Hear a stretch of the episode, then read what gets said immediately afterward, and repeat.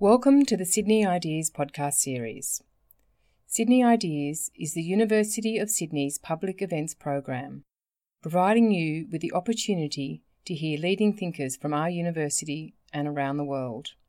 Enjoy the podcast. Hello, everyone. I'm Bronwyn Winter. I'm Deputy Director of the European Studies Program here at the University of Sydney. As you know, this university is built on the land of the Gadigal people of the Eora Nation, and the university acknowledges the debt we hold to the Gadigal people. And we also acknowledge the debt we have towards Indigenous knowledges in this country and um, the Indigenous custodianship of this country. So we pay respect to those people and their elders, past and present. It is important that acknowledgement, even though we hear it a lot, it can sometimes be something we do in a ritual fashion and we empty it of its content, but I think the content is really important, particularly as we're talking about things in a transnational context. And we also do have Indigenous LGBTI people, some of whom are also 78ers. So, you know, um, I think it's important that those acknowledgements get made. So, um, as I said, I'm Deputy Director of the European Studies Programme. I used to be in French Studies. I'm quite interdisciplinary in what I do. I'm also a lesbian feminist activist, which, you know, sort of may matter to a few of you. Um, and I'm quite interdisciplinary in what I do, even though my main home is probably political science. I'd also like to acknowledge, in the presence of somebody else among us, we have, um, we're going to talk, Maxime's going to talk a little bit in a moment about this transnational anthology that he and I and another colleague, Rejane Senac, have co edited together. And um, we were introduced actually by a, a, colleague from Quebec, Manon Tremblay, who introduced us to each other, and we got together and, and did this book. And it's a transnational anthology, which is, um, well, I might talk a little bit about the book before I introduce Maxime, if that's all right. Is that all right? We have one of our authors with us um, tonight, Shawna Tang, who recently was appointed to the Department of Gender and Cultural Studies here at this university. It's all brand new. You started this year, didn't you? Yes. Uh, Shauna is co author of one of the chapters. Let me just see if I can get the chapters up on the screen for you. There we are. Now, the writing's possibly a little bit small. I don't know if you can see it well, but there are nine chapters. And the point of doing this anthology um, was uh, to really have a comparative perspective, not on activist campaigns as much as on the, how the state handles same sex marriage. Yeah? And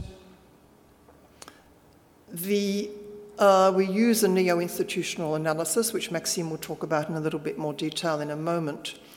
But it was important to us to make sure we covered as many regions of the world as we could. Um, both countries where same sex marriage is legal and countries where it is not.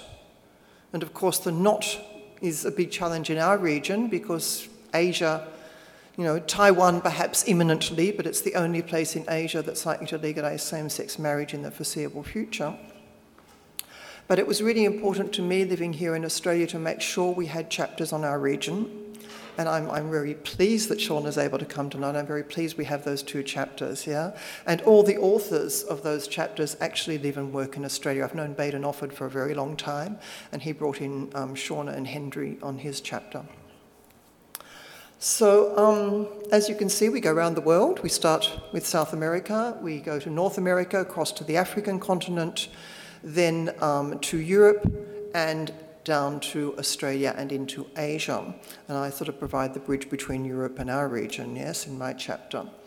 It was also really important to us that each chapter is comparative because often when you see these anthologies, there are juxtaposition of a country case study here, a country case study there, but you don't really get that feel of a comparison happening among and between the chapters. So it was quite important for us also that each chapter be comparative as well as the book.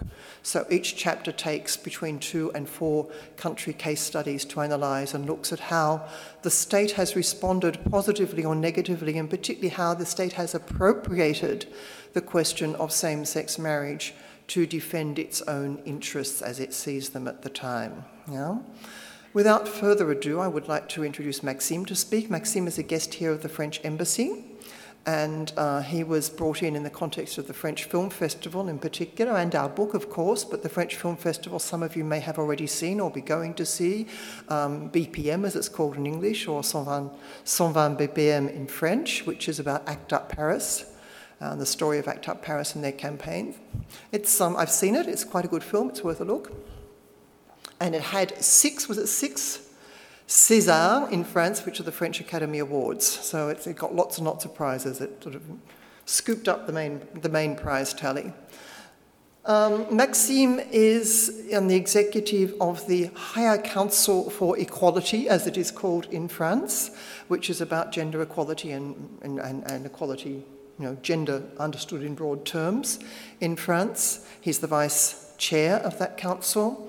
He's also, I think you're about to take off to New York, or you've just, yeah, he's about to take off to New York as, um, as part of the advisory committee to the European Commission on Gender Equality, to the CSW, the, the, the um, Commission on the Status of Women in New York, which is attached to the set up after the Convention on the Elimination of All Forms of Discrimination Against Women, which was signed in 1979. And we still have some work to do four decades later, don't we? So, so Maxime, I'm very honoured to have Maxime here among us. We've had a great time working on this book, and he's going to tell you a little bit more about it.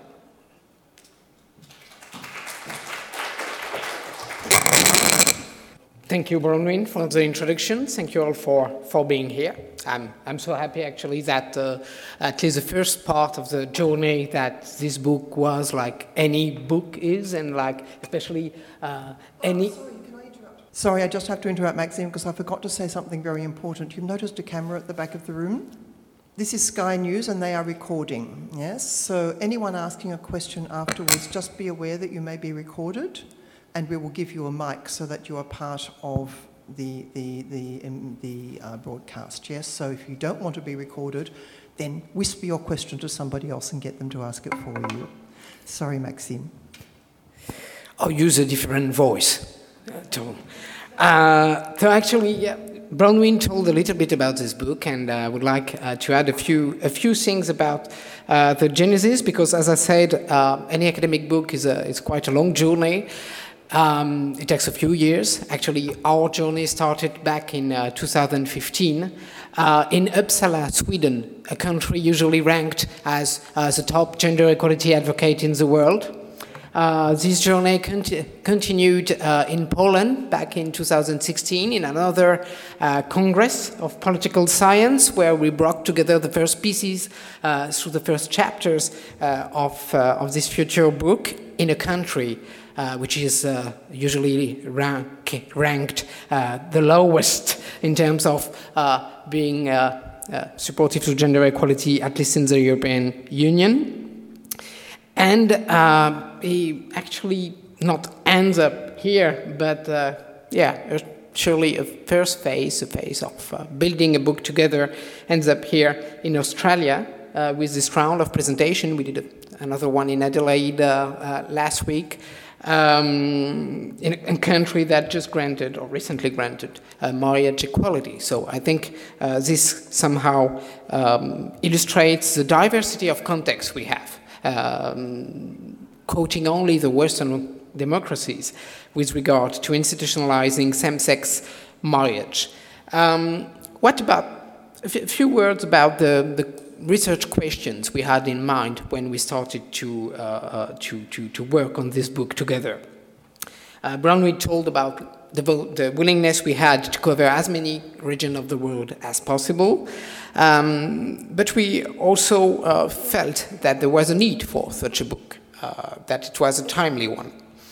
And because when we started, uh, as I said back in 2015, only three years ago, uh, about 15 countries had granted marriage equality.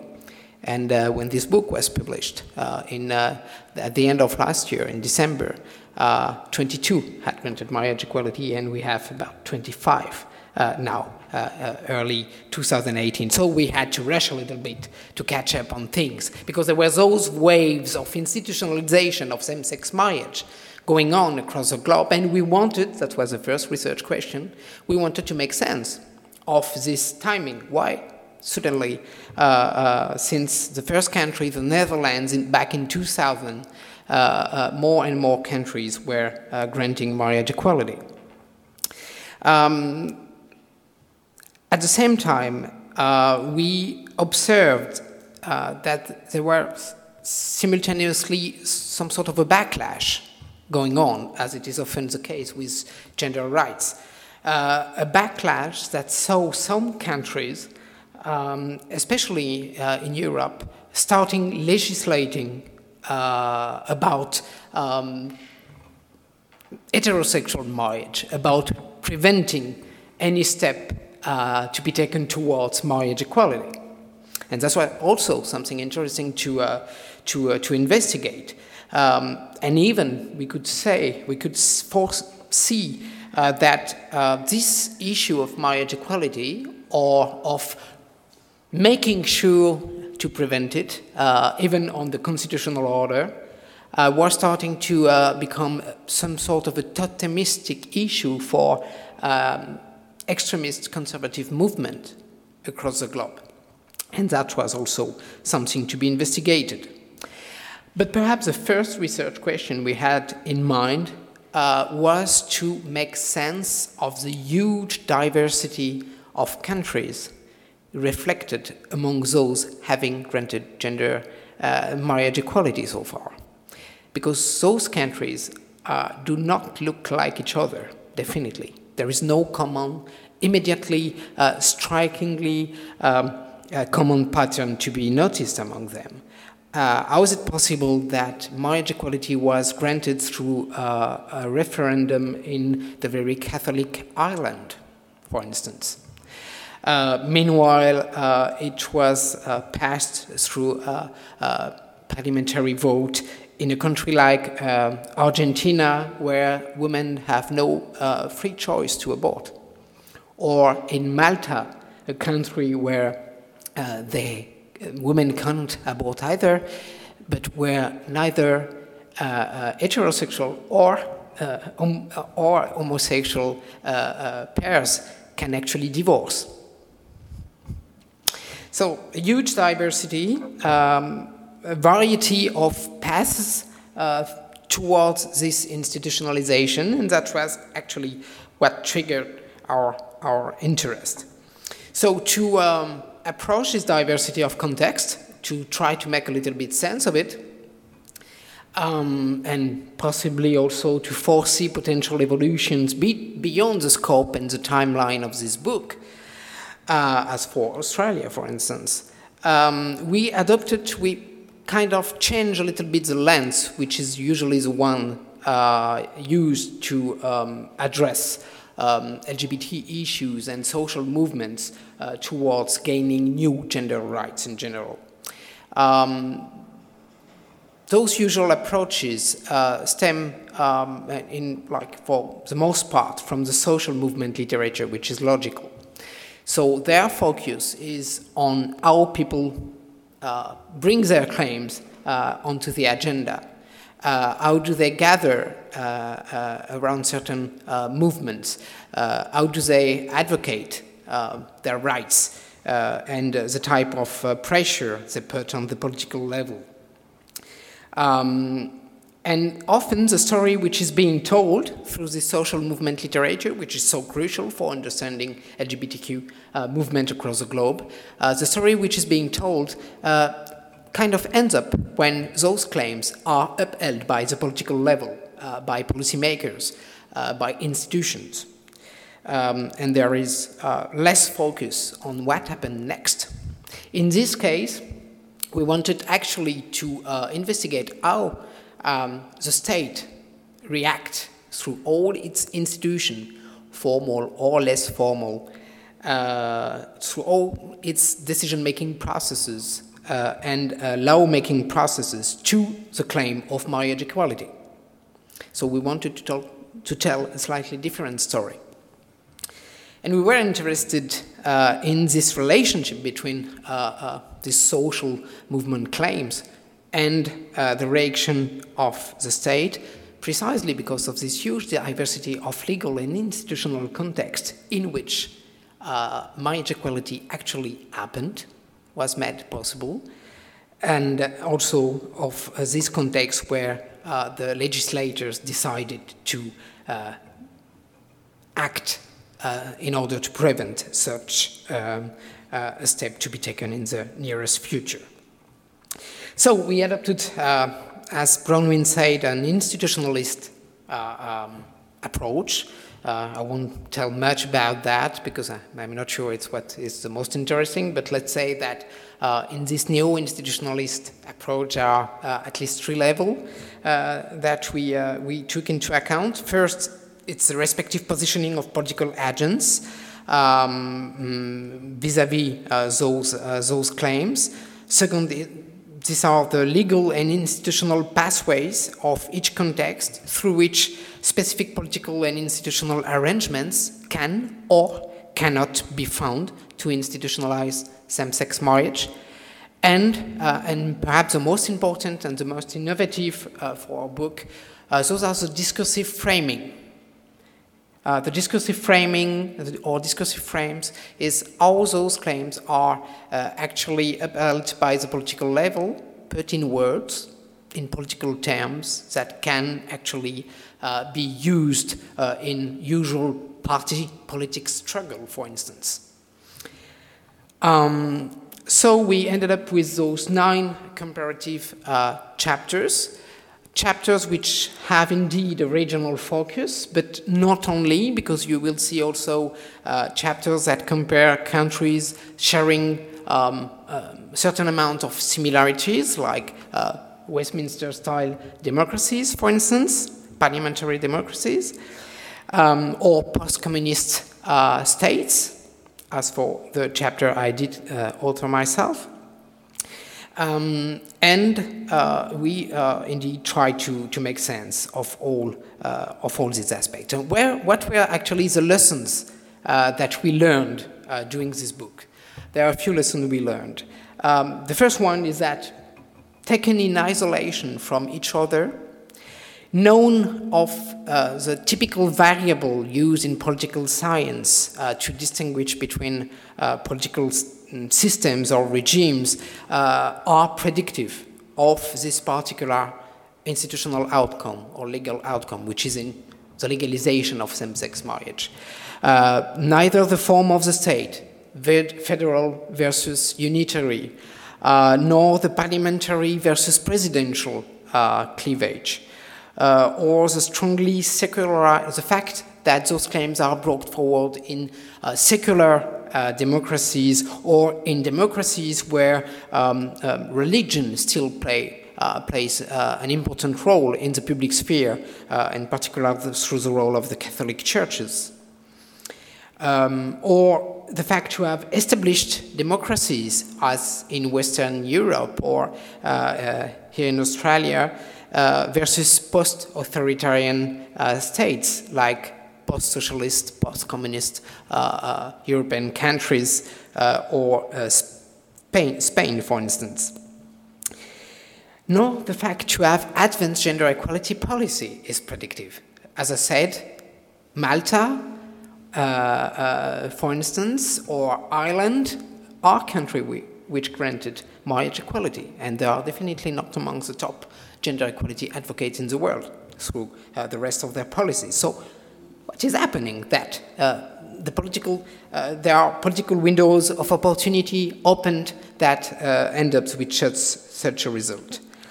Um, actually, and that the second lessons, uh, second lesson we've learned, um, there are definitely idiosyncratic character to each context and to each window of opportunity for putting the issue on the agenda and advancing gender rights, and especially uh, same-sex marriage.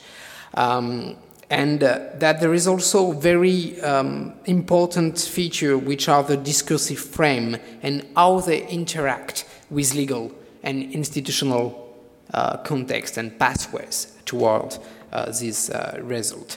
So I will give a few example, a few uh, a few example of this idiosyncratic character and interaction between different sort of variables. Uh, for instance, through the French case, uh, which is definitely not the one I know the best, actually, although I'm French. Uh, of course, I followed all these debates, but this chapter was authored by uh, the third co-editor of this book, the only one who is not on the stage today, Réjane Sénac. She compared French with Spain. Why, why was that meaningful in this case? And actually, in the discussion, we can expand those examples to other chapters. Uh, why was, was that meaningful to compare French, uh, a secular republic uh, established in the French Revolution, um, with Spain, a constitutional monarchy uh, that uh, uh, um, went out from um, authoritarian state only in the mid 1970s and had even eventually a, pu- a putsch attempt uh, in the early 1980s, so not so long time ago. Well, precisely, uh, it is a result of this of those idiosyncratic uh, uh, features because Spain granted marriage equality back in 2005 and through a relatively fast track. Uh, this was pushed forward by a socialist government. Um, eventually, there was, uh, uh, from when the Popular Party, the right wing party, took back uh, power uh, in 2011. It pushed uh, uh, um, an appeal before the Constitutional Court to repeal marriage equality that was already enacted, granted, and implemented. This, this attempt failed, and actually, it was a false attempt. It was more like the result of internal tricky polit party politics within the conservative camp, the conservative side of the political spectrum. And in France, uh, marriage equality was granted only at the end of 2013, at the end of a two decade long uh, debate that started with uh, the debate over registered partnership long before, uh, in the, by the mid of the 1990s. And France was supposed to be relatively uh, like um, supportive context or favorable context for institutionalizing same-sex marriage. You know, we have this motto on the front uh, of uh, each building uh, in my country, uh, uh, liberté, égalité, fraternité, and that does not seem to prevent uh, the full equality of each citizen before the law, irrespectively of it, of his or her sexual orientation or gender identity. But it's not what happened.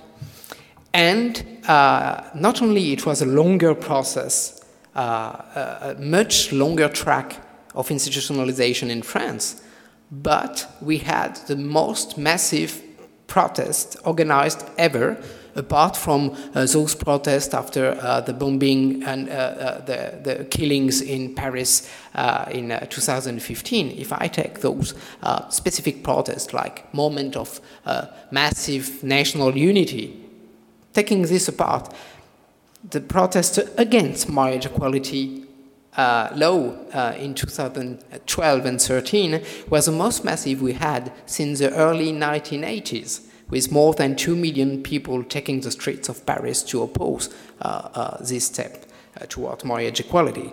So this was not foreseen by anybody. It was quite surprising, and we have seen a sort of uh, unity of different sort of conservative voices raised uh, against marriage equality, um, adopting, which was also interesting, uh, some um, techniques of activism uh, that were clearly borrowed from uh, supporters to LGBT rights in previous fights and uh, struggles, political struggles. So that was some, something uh, extremely uh, uh, surprising for, for, for observers of the French society. And meanwhile, in, in Spain, uh, LGBT rights have become some sort of a trademark of the Spanish democracy. And uh, um, they have been institutionalized through using a discursive framing which equals um, the progress, progress made on gender rights and especially on LGBT rights with democratization, with the fact to move towards a modern uh, democratic system. While in France, the framing of the supporter uh, of, uh, of uh, marriage equality was the following it was uh, a story of continuity uh, from uh, the foundation of the French Republic during the Revolution towards the full secularization of society, on the one hand, and toward the full equality of all citizens before the law, on the other hand. And those two narratives uh, were brought together as you know, a narrative of continuity, a discursive frame of continuity, uh, which actually was kind of conflating with the reality, which was those massive protests in the street at the time of passing uh, this law. So, what was interesting in France is we had actually two conservative framing. One very conservative, opposing marriage equality, and another conservative one supporting it in the name of this continuity and of the equality of all, but no word about non discrimination, about uh, uh, uh, progressive. Um, a progressive republic about uh, uh, inclusiveness under the republic and so on and so on. So those were like uh, interesting, um, interesting cases. Um, I will end up here for, as for my presentation because I want uh, to leave uh, time for more time for discussion, and I think we can bring forward a few, a few more revealing uh, cases. But I would like to uh, highlight and to emphasize something, uh, which is that over the past two decades, this question uh, the fact to, uh, to grant uh, marriage equality has become, as I said in the introduction, a totemistic issue for uh, many conservative voices across the globe. And uh, the fact that in Europe, for instance, a few post-socialist country, countries have decided to legislate to make um, marriage a fundamentally heterosexual institution when it was not so clear in their previous legal orders, uh, is revealing uh, of that trend. Um, because this step has been taken not in isolation, but as part of a broader conservative shift, supporting the fact that being European does not equal supporting gender rights. That being European can equal uh, supporting traditional values, uh, uh, supporting the role of uh, the root of uh, the Christian roots of uh, European societies, and that there is a, some kind of importing um, a cultural a Kulturkampf, a cultural fight, cultural struggle around gender rights from the East notably from Russia, where you may know that in Russia there is this Gayropa concept, vision of uh, uh, Europe as home of uh, gay rights, uh, in a very negative uh, framing, of course, and as something that definitely distinguishes uh, Western democracies from illiberal democracies as Vladimir Putin or Recep Tayyip Erdogan in Turkey, or within the European Union, Viktor Orban in Hungary or Lech Kaczynski in Poland uh, want to actually frame uh, Europe. So this has become something of uh, tremendous importance, not only in Europe, as we will uh, further see in the discussion, and, uh, and uh, the long track, long path that has led also in Australia to institutionalizing same sex marriage in a context that was supposedly relatively supportive also shows how, uh, how much those conservative voices have there found um, a useful electoral, political, um, and uh, ethical uh, uh, uh place to, uh, to fight. and within national context. Thank you.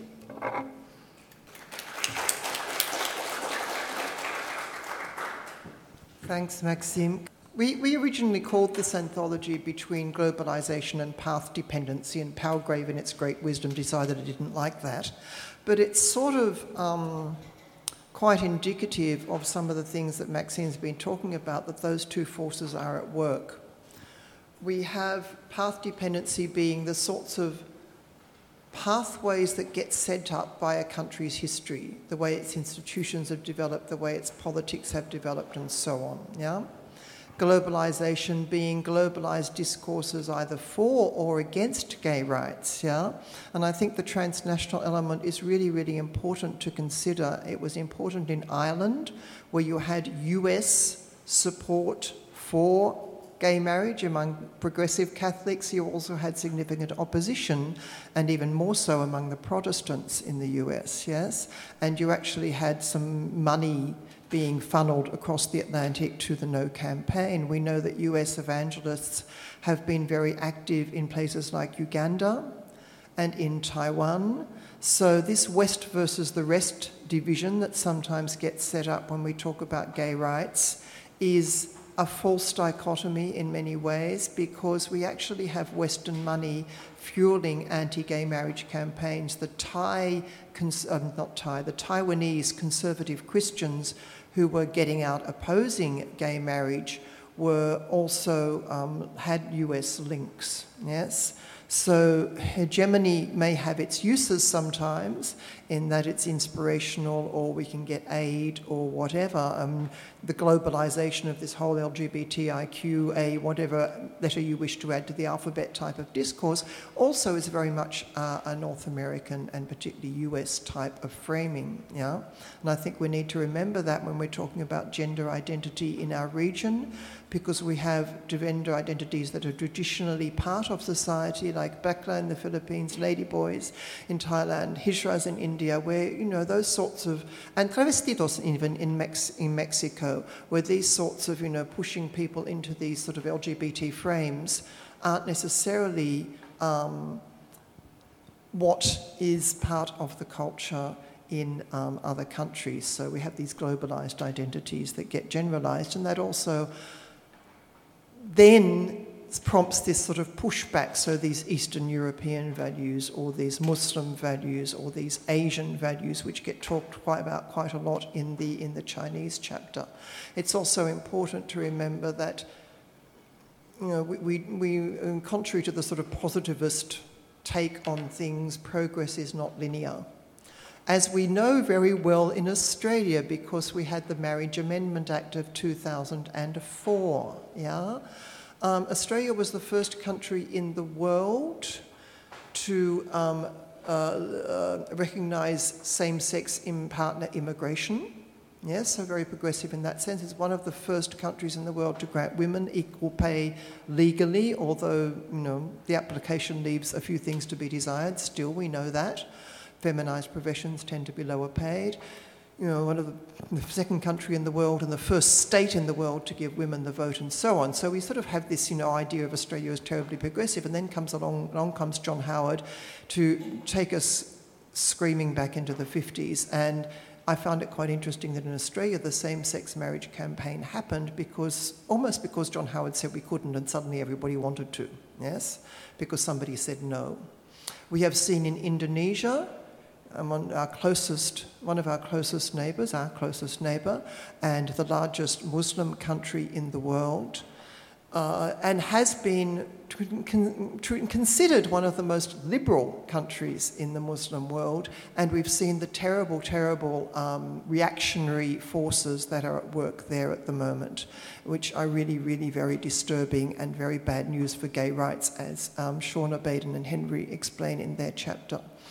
Uh, we also know that in Bermuda, um, just this month, uh, we had a, a, political decision to disallow same sex marriage, Bermuda being a dependency of the UK, which has legalised same sex marriage because of the particular legal status of Bermuda, it was able to put its veto on that. Yeah? So same sex marriage has been re outlawed for the first time in the world now. Yeah? Um, so when we think in these sort of terms of a linear progress or the West leading the, you know, leading the way for the rest of the world and so on, I think we need to problematize that a little bit.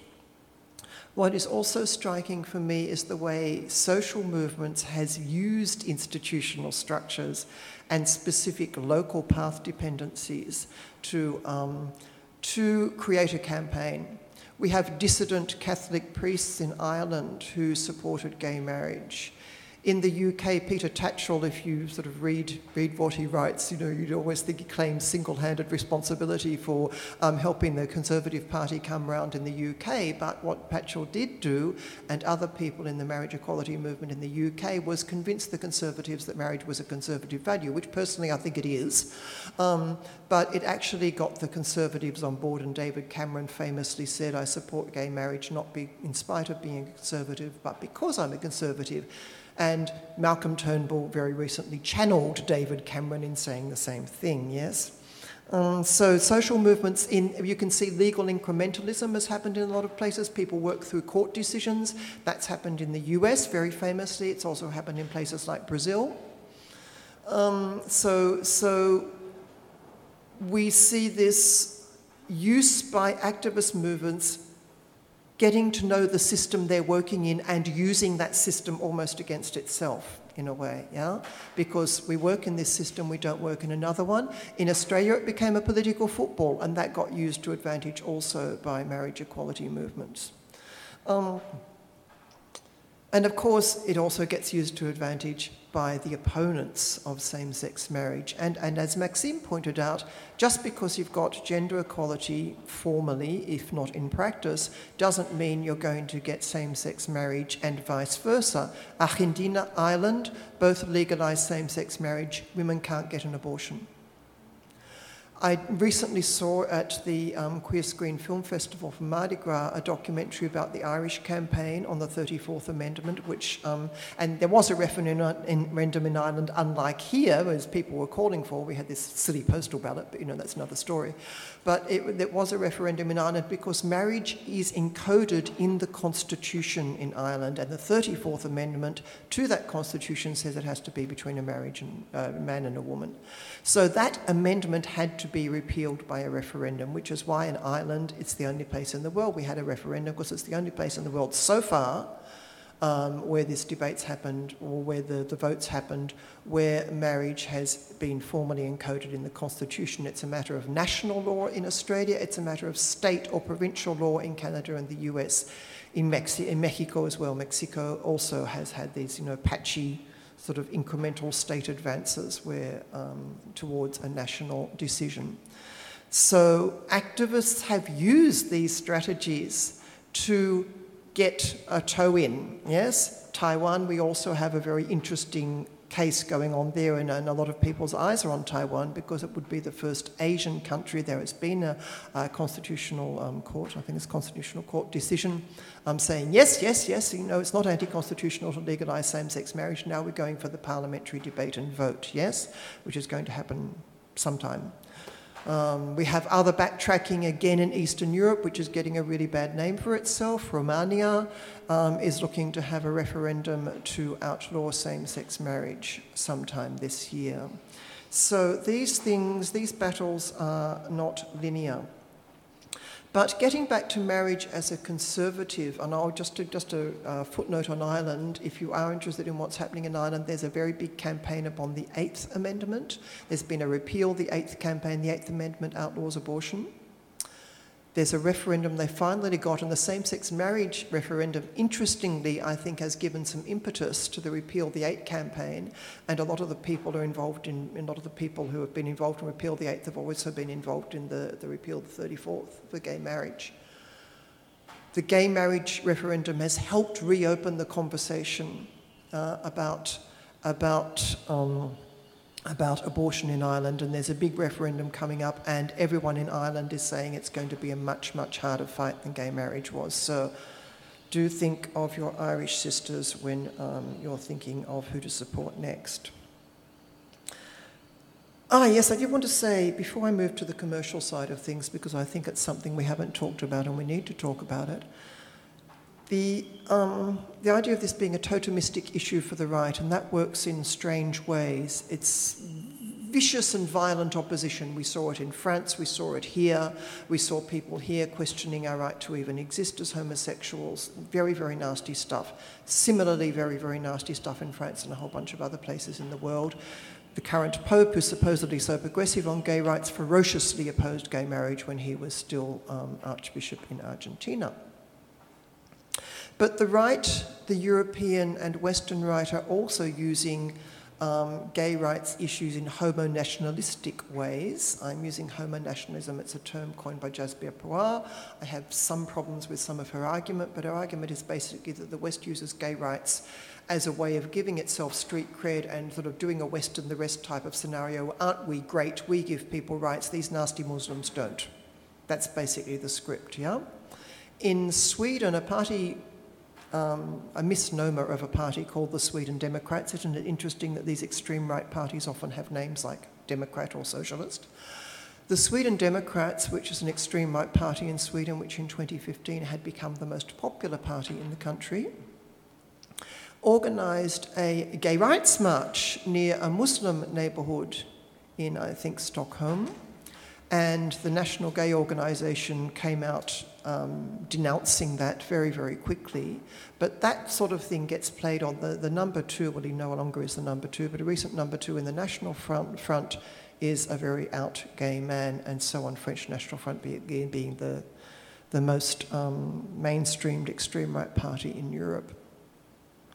So the right uses these things in different ways. There's also when we're talking about the West and the rest, we definitely have these anti-Western type of discourses. We have it in the in the case on South Africa and Malawi, and South Africa is really sort of a, an odd one out in the African continent, um, for very specific historical reasons that we know. But Malawi and, and even in South Africa, we still have corrective rapes of lesbians, so it's not all rosy, yeah. Um, in Malawi, there's this whole African values discourse. In East Asia, we have these Asian values. We have these Muslim values coming back in, um, in, in, in, Indonesia. So that sort of Western the rest polarization is, is, you know, is, is definitely happening. But before I open it up to your comments and questions, I did want to talk a little about the marriage as a conservative institution, yes? Um, in my own chapter, and I think a little bit in the conclusion to the book, I do reflect a little bit on why gay men and lesbians are wanting to jump on a boat that heterosexuals are leaving in droves. In the Western world and in other parts of the world too, heterosexual marriage is in decline and has been for some time. And I was ecstatic to see it was on the weekly with Charlie Pickering last year, a gay lesbian comedian called Dee somebody, I've forgotten her name, isn't that terrible? But she was saying to Charlie Pickering, yes, that she got gay married in 2005 and got gay divorced in 2006, which I thought that was very cute. Um, but the, of course, couldn't in Malta. But But uh, it is a conservative institution, so the question is rather begged of why, you know, and I know all the, I know all the reasons. I know all the reasons activists want this. Um, but one also is tempted to think we can do better. I'm also interested in why states are interested now in whether they're conservative, whether they see themselves as conservative like Turnbull or Cameron, or progressive like the Socialist Party in France, and so on or Kirchner in Argentina for that matter, why they are now appropriating this gay marriage issue. Well, it's a cost free way of making themselves look good, but it's also a way of shoring up the institution. It's also happening at a time where states are moving towards privatization of welfare and refamiliarization of welfare. Yeah, that's happening to us in Australia. It's happening. Um, I just was reading really recently about how the money, the money that's going to be taken out of aged care in this country, and we've just had the 78ers celebration. Well, the 78ers are getting on a bit, yeah. And so aged care is something a lot of 78ers and others in this room are also concerned about, particularly for, for LGBTI people. Also, in the United States, the huge campaign against Proposition 8 in California and the huge campaign for gay marriage in the States meant that energy and money was being directed away for such things as health, homelessness, um, and, and a few other things that, that gay men and lesbians were suffering from. During the time of that campaign, millions of dollars were taken away from health funding to um, address HIV/AIDS in the US. So when we're looking at gay marriage and the sense of achievement and relief that people have in Australia, and I perfectly understand that, we also need to think of how the institutionalisation or the state rejection of gay marriage, because we do have states in this anthology, quite a number of them that did formally reject gay marriage. We need to think about what's hiding behind this and what other agendas are going to come along to trap us when we're talking about this. And if you want to know more about that, I'll just do a little plug for my next book. I'm actually doing uh, a book called, uh, it's going to be published with Routledge, but unfortunately not for a few years yet, I'm still writing it, called um, the, political the Political Economy of Same-Sex Marriage, A Feminist Critique. And just to finish off on that note, I, in Buenos Aires, in Buenos Aires particularly, but in all over Argentina, when the gay marriage was legalised in 2010, suddenly we had gay wedding tourism. We had new businesses, we had existing wedding businesses. Buenos Aires announced itself as the gay wedding destination in the Americas. Yes? Particularly the South America, but even, even north, you know, trying to steal some business from places like Montreal and Vancouver, no doubt. Um, the day the postal vote was announced here, Broome was advertising itself as a gay wedding destination, and we've had the spiel about Tasmanian gay wedding tourism since. Interesting to know what the Liberals who just won that election are going to do with that. So there are other agendas I think that we need to be cognizant of when we're talking about gay marriage. What's in it for the states and what's in it for neoliberal agendas as well. I'm going to stop there. Thank you for your attention, and I'll now open it up for questions.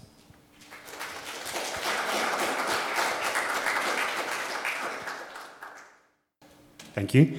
Um, you mentioned before about Taiwan, so I'm just wondering could you hypothesize that if Taiwan did legalize same sex marriage, what do you think that might do for Asia?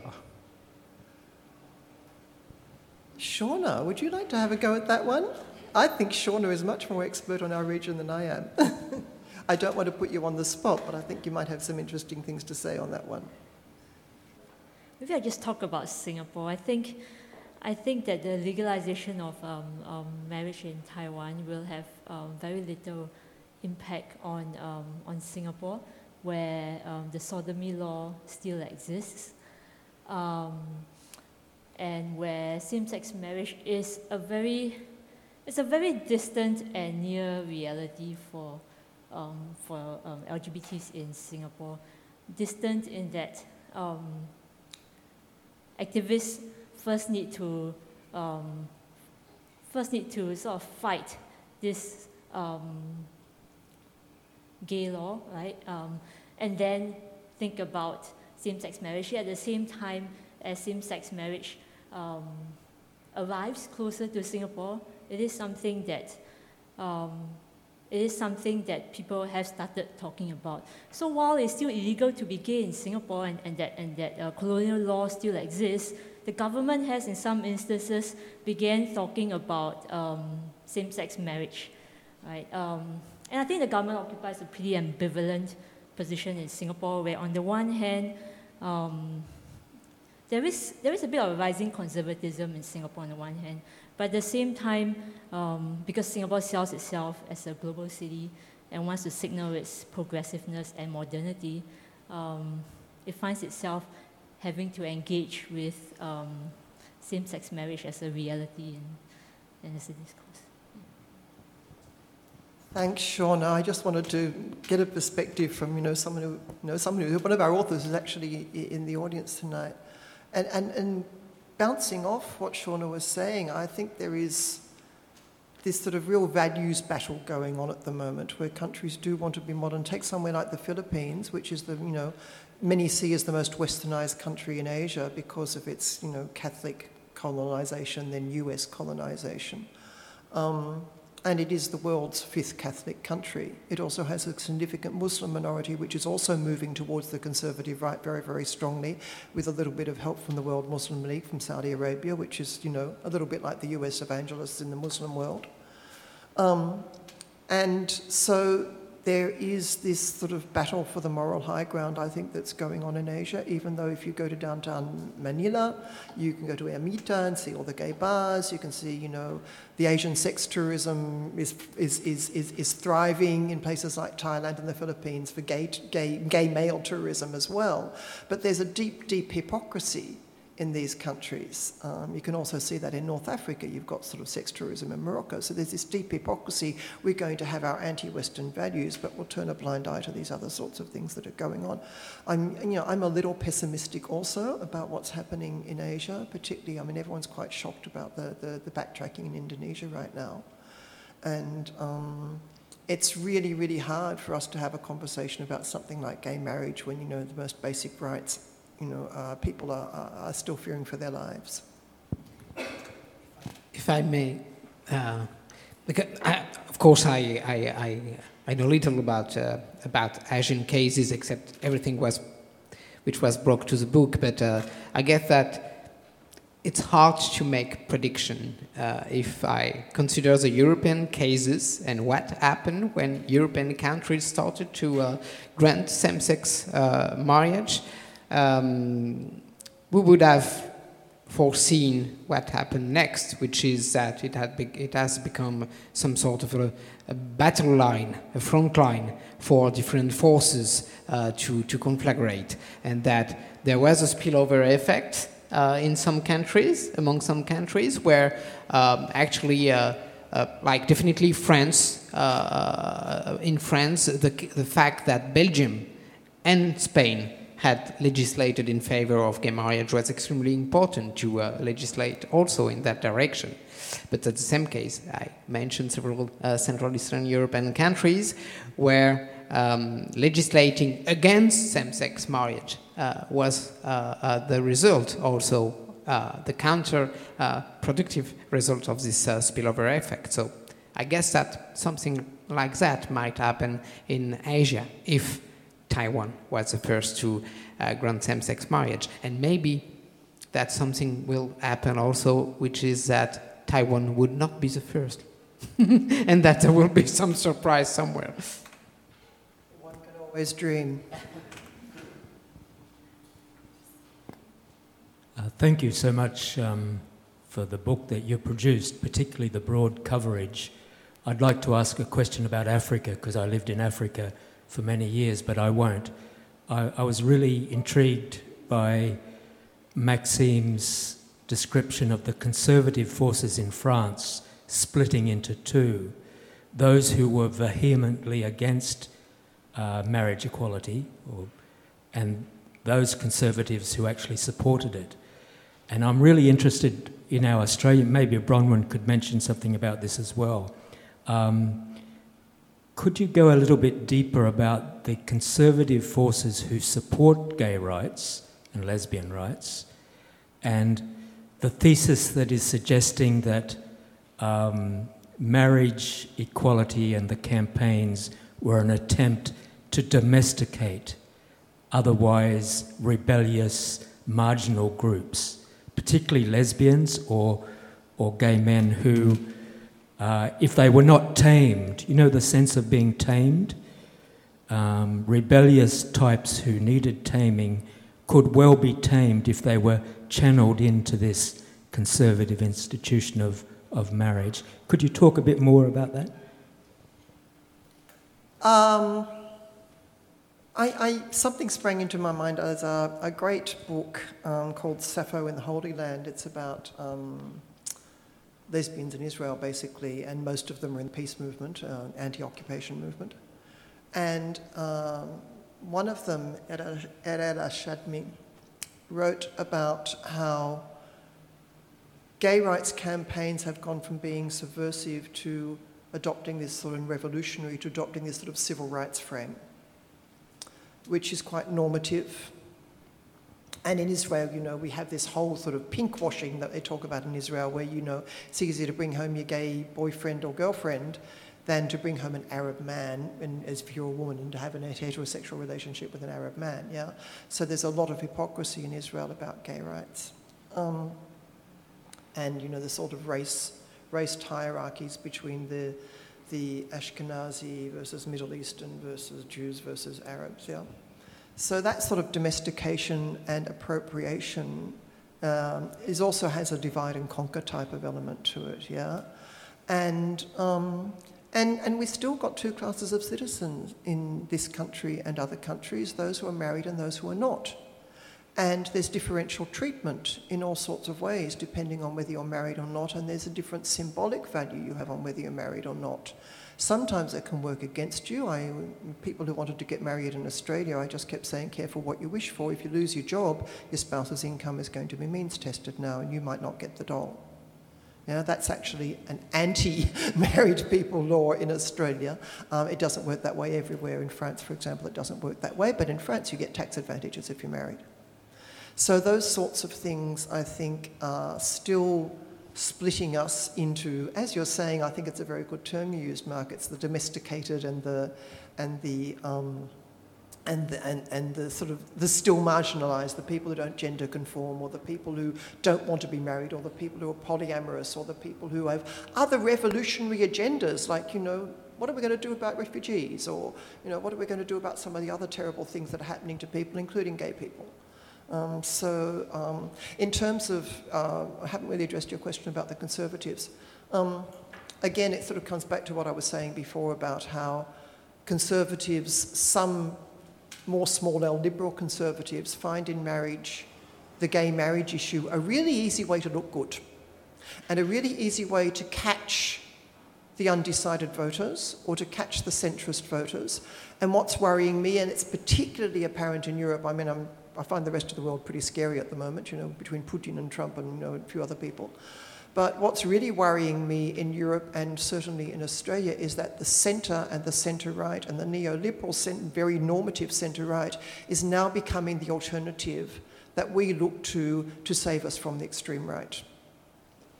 And I'm wondering where our revolutionary politics have gone. And I, find, I, I just find it scary um, that we are, we are the battle for marriage is so intense in places like Australia and Ireland and France and all other places we know about that it's, it's become the thing. It's become the thing we put our energy into, and all these other things are suddenly sort of falling by the wayside. Actually, I, will support that also. Um, if, if, you take the, the, situation of the HIV crisis and of uh, LGBT activism uh, under those circumstances, uh, and when it was about uh, um, taking uh, to the light uh, the situation of people that were really in the margin at the time. Uh, if I take the French context, for instance, you know, uh, moving to the light this black continent of uh, homosexual sexuality, basically. And um, it was like really about bodies, about sex, about margin, about prisoners, um, um, getting HIV in, uh, in, in, in, in, jail. And, and uh, so it was all about marginalized group and uh, making them visible in order to allow them to, uh, to fight for their, for their rights and first for the right to live.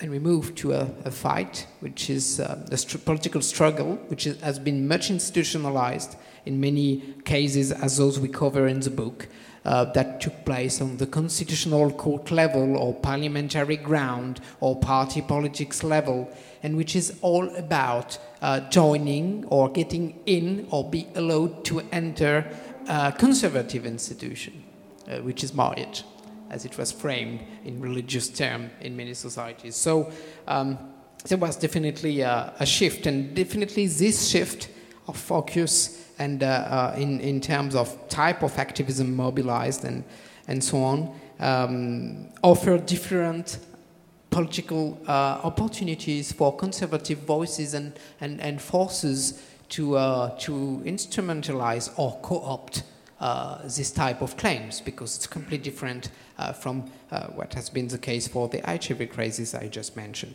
So I see different type of use by conservative forces uh, there are some liberal-driven, like market-driven uh, instrumentalization that leading, like in the UK, uh, a conservative prime minister to an easy electoral scoring at limited cost at the time.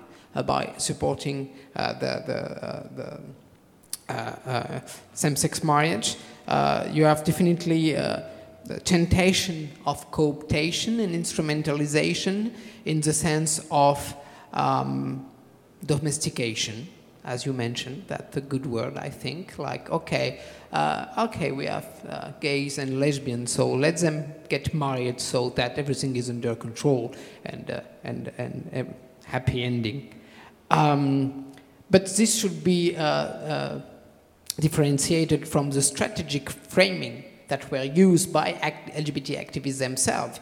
Because when they have seen that in front of them they had conservative voice, uh, forces, and those conservative were kind of, you know, hesitating and uh, kind of um, less reluctant uh, that might uh, have been the case to grant marriage equality because it was about domestication. There were also those activists tempted to use this political opportunity and they did use it, definitely.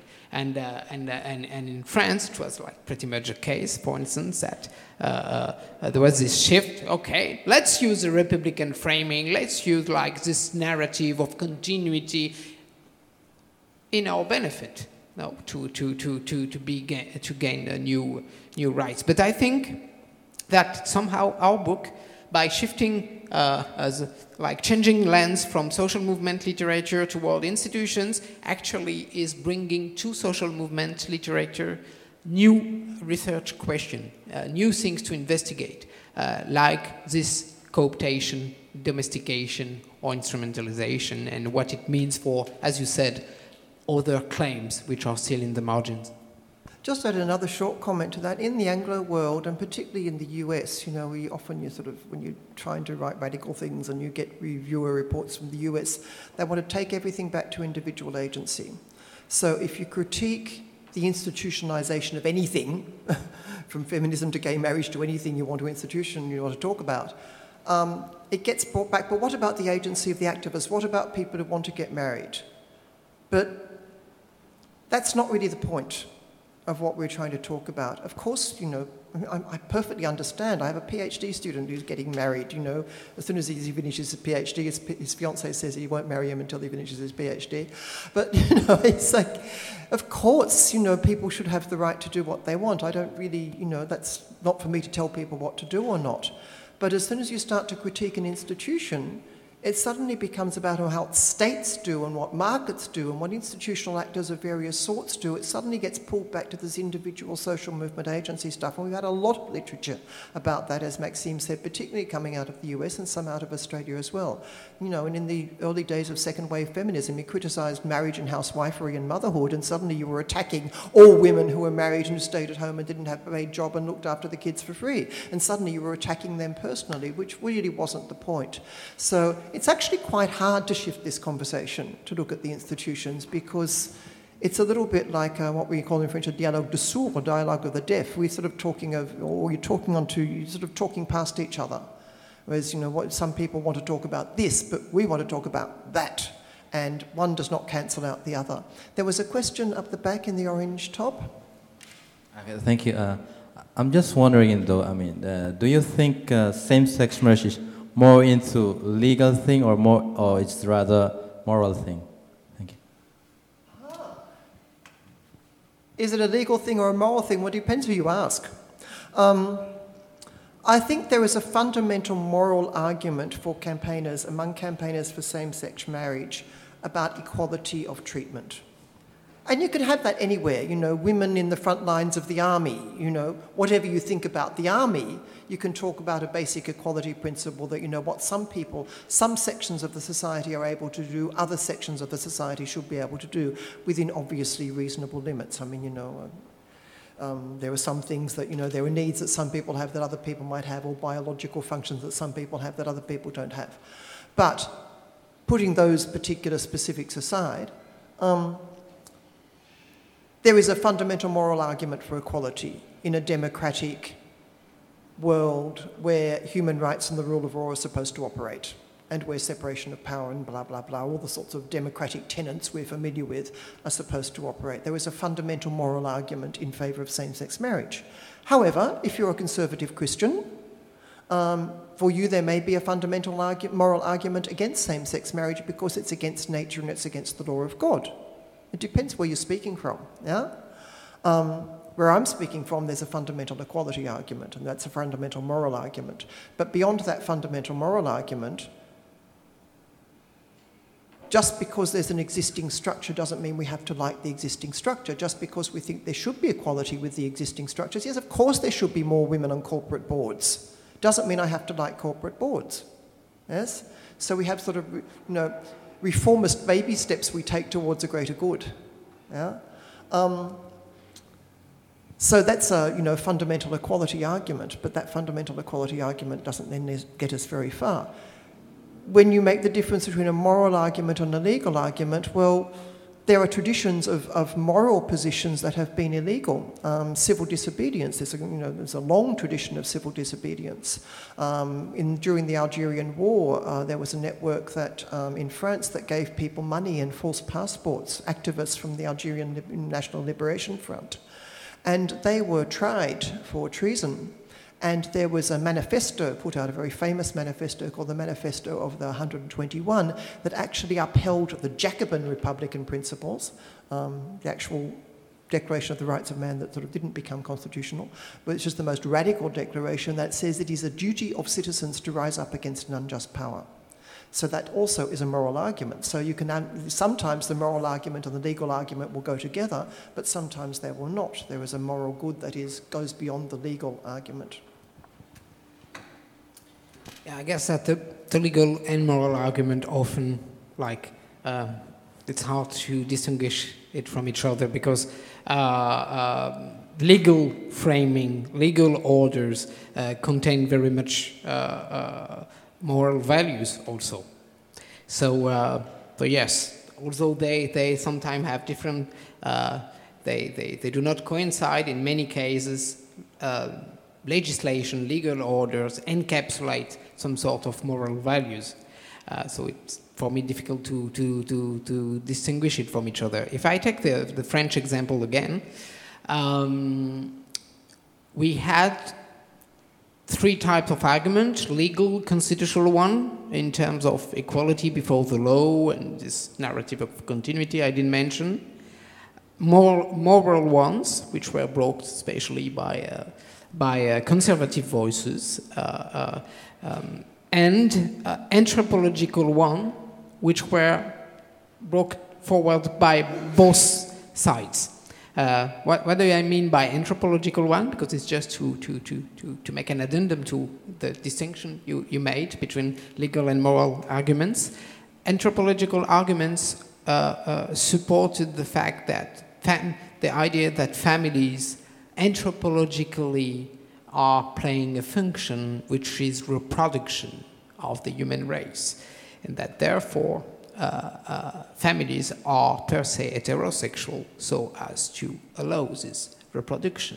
And this was a very powerful, powerful uh, argument that was brought by conservative forces and that actually was much more present uh, in the debate uh, than moral one, though sometimes you have also a different type of framing that came up beyond legal and moral ones.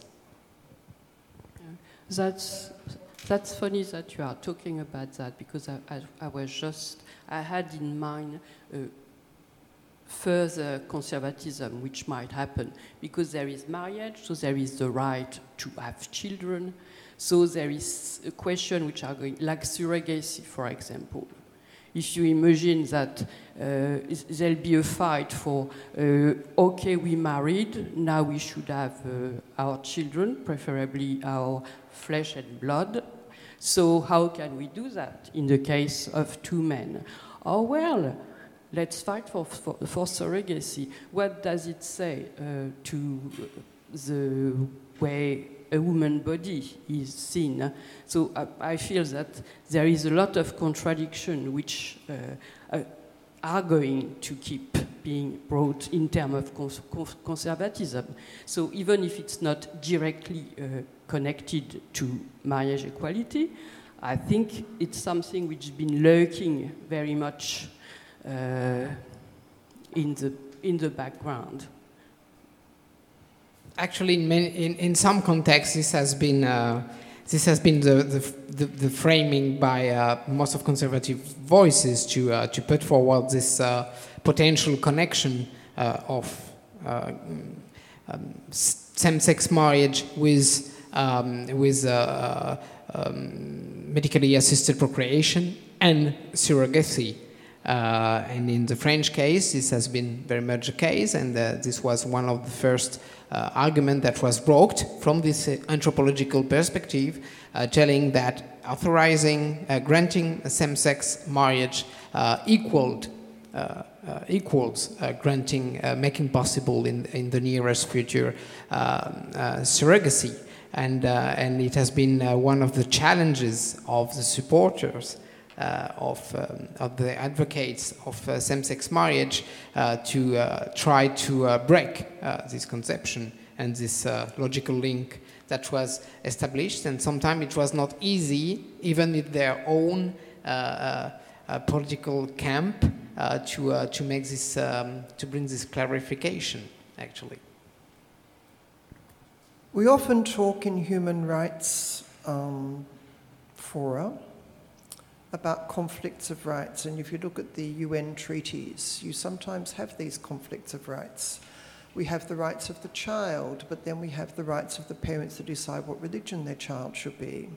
We have the rights of women and girls, but then we have the rights of the parents to do other things.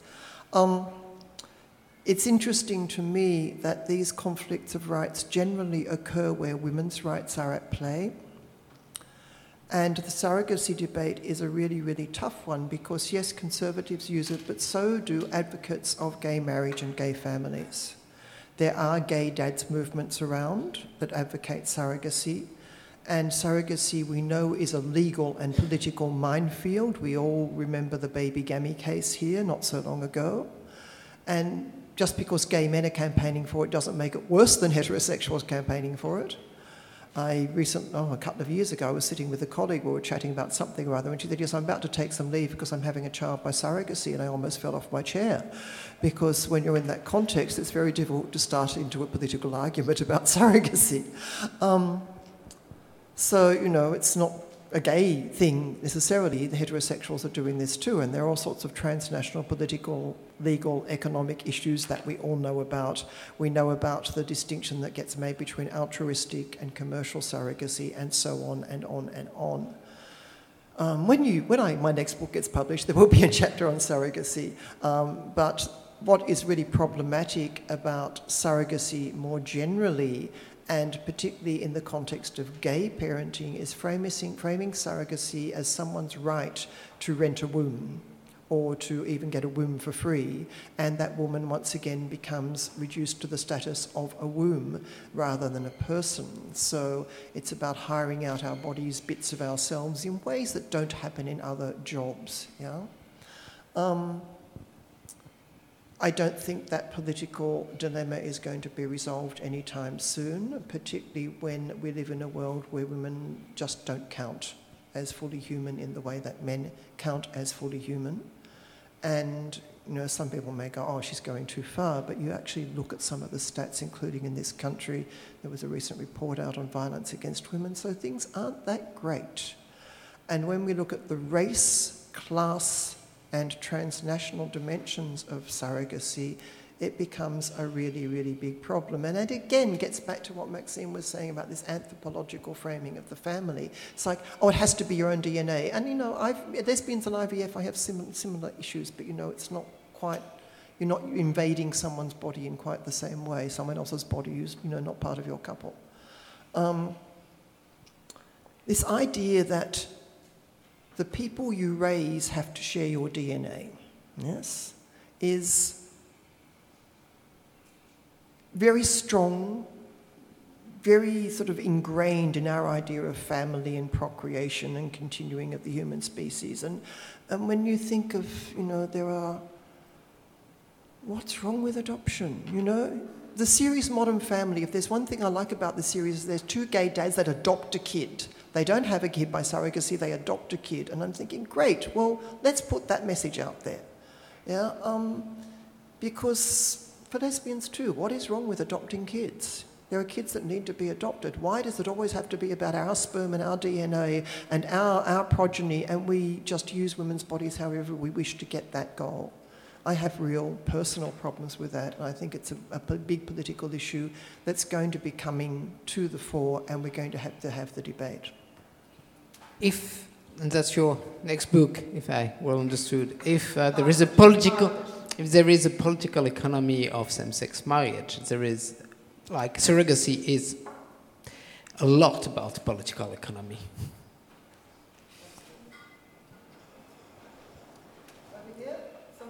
Yes. Um, I just wanted to ask, just coming back to the question of, or the, the comment about conservatism of marriage as an institution, did you um, distinguish the um, uh, civil partnership model versus marriage model uh, as in, in, in your treatment in the book? And what, if so, um, do you think the differences are? There are very clear legal differences and economic differences. If you look at civil partnerships versus marriage, well, in Germany, one of Merkel's arguments against same sex marriage was in Germany was, well, civil partners had basically the same rights. And in Germany, that was pretty close to being true. However, it was not true in France, it was not true in the UK, um, and it's not been true in a lot of other places. There are actually tax fiscal and economic advantages and social status and advantages in terms of rights to children that you get in marriage that you don't get in civil partnerships. And that's the case fairly consistently. Yeah? Um, it's not something we deal with at length in the book, although we, uh, we do talk a little bit in a couple of chapters about legal incrementalism, where civil partnerships, you get civil partnerships first, and then that's sort of a step on the pathway to getting gay marriage. And that sort of legal incrementalism has certainly been the case in countries like the UK, France, and elsewhere. Um, Denmark also. Um, which was the first country to recognise civil partnerships but not same sex marriage. So um, although it's not a main focus of the book, it does get considered within that frame. Yeah.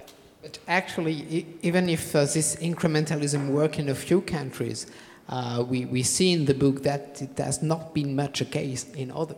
Uh, that uh, actually granting uh, some sort of registered partnership in many cases was uh, a period, like endpoint of this, of, this, of this process, and that it has been used uh, as an argument for not granting sex-sex marriage. But look, you have this registered partnership. Is that much enough? And, uh, and, uh, and uh, if you want same-sex marriage, it means that you imported your uh, claims from uh, other country, then that you are actually undermining the foundation of the family, and that is no longer a question of rights, but a question um, a question of uh, moral value that you want to import or like you want to advertise uh, um, a non-heterosexual way of, li of living and, uh, and, and, sexualities. Uh, so uh, uh, this registered partnership thing has been something like rather um, tricky in, in, in many contexts. Just an example,